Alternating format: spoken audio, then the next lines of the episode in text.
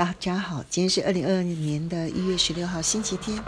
今天六十家人想跟大家分享的是早起的仪式感，开启美好的一天。好，第一个，我先跟大家分享一下什么叫做仪式感。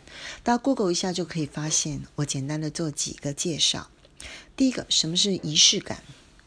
它定义是说，呃，用一连串象征性的活动作，通常呢是固定而且重复。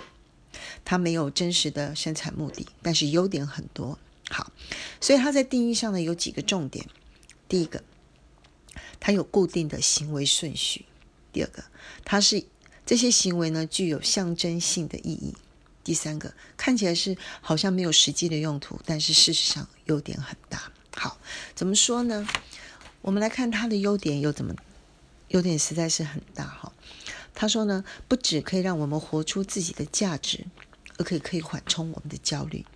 为什么呢？因为仪式感可以帮帮助我们在用确定而固定的行为，那我们在面对不确定的未来的时候，获得到某种程度的可预测性，让我们的大脑里面呢变得井然有序。最明显的例子是在早期的时候，渔民要出海捕鱼的时候，面对未知的大海。当然会有恐惧，所以他们透过一些集体的仪式，然后勇敢的出发。那面对高压的工作，例如运动员，他们也常常呢会在比赛之前，或者是演艺人员，他们要在上台表演之前，他们会透过一些简单的仪式。那也有人呢，在做简报、重要的简报跟考试之前，也会做一些简短的仪式。因为可以让你的勇气增加。那六十家人最常做的事情，其实就是深呼吸，还有心里念南无观世音菩萨。因为这样可以带给生活上一种可以感受的，呃，可以掌控的感觉。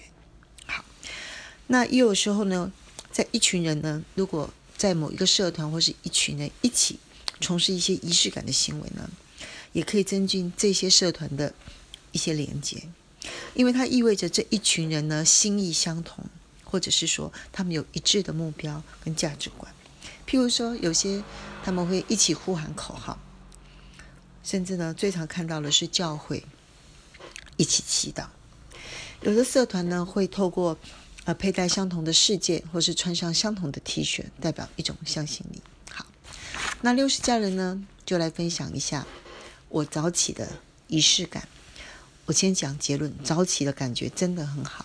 六十家人的早起仪式是：第一个，五点二十分闹钟一响，我就起来了，开始尿尿，用盐水漱口，然后喝一大杯水，再把水煮蛋放到电锅里面去煮，然后就开始一天的沉思、晨读跟写。最棒的时候就是。通常呢，喝水下去之后，大概三十分钟之内就会想要去上大号了。这样子的一天呢，陆家觉得非常的快乐，因为呢，就会觉得对牙齿的保健会提升，呃，也会改善疫情防治的效果，也让我的脑袋跟自信心呢更提升，觉得自己更从容、更自信，也会变得更美丽、更健康。好，以上先跟大家分享到这。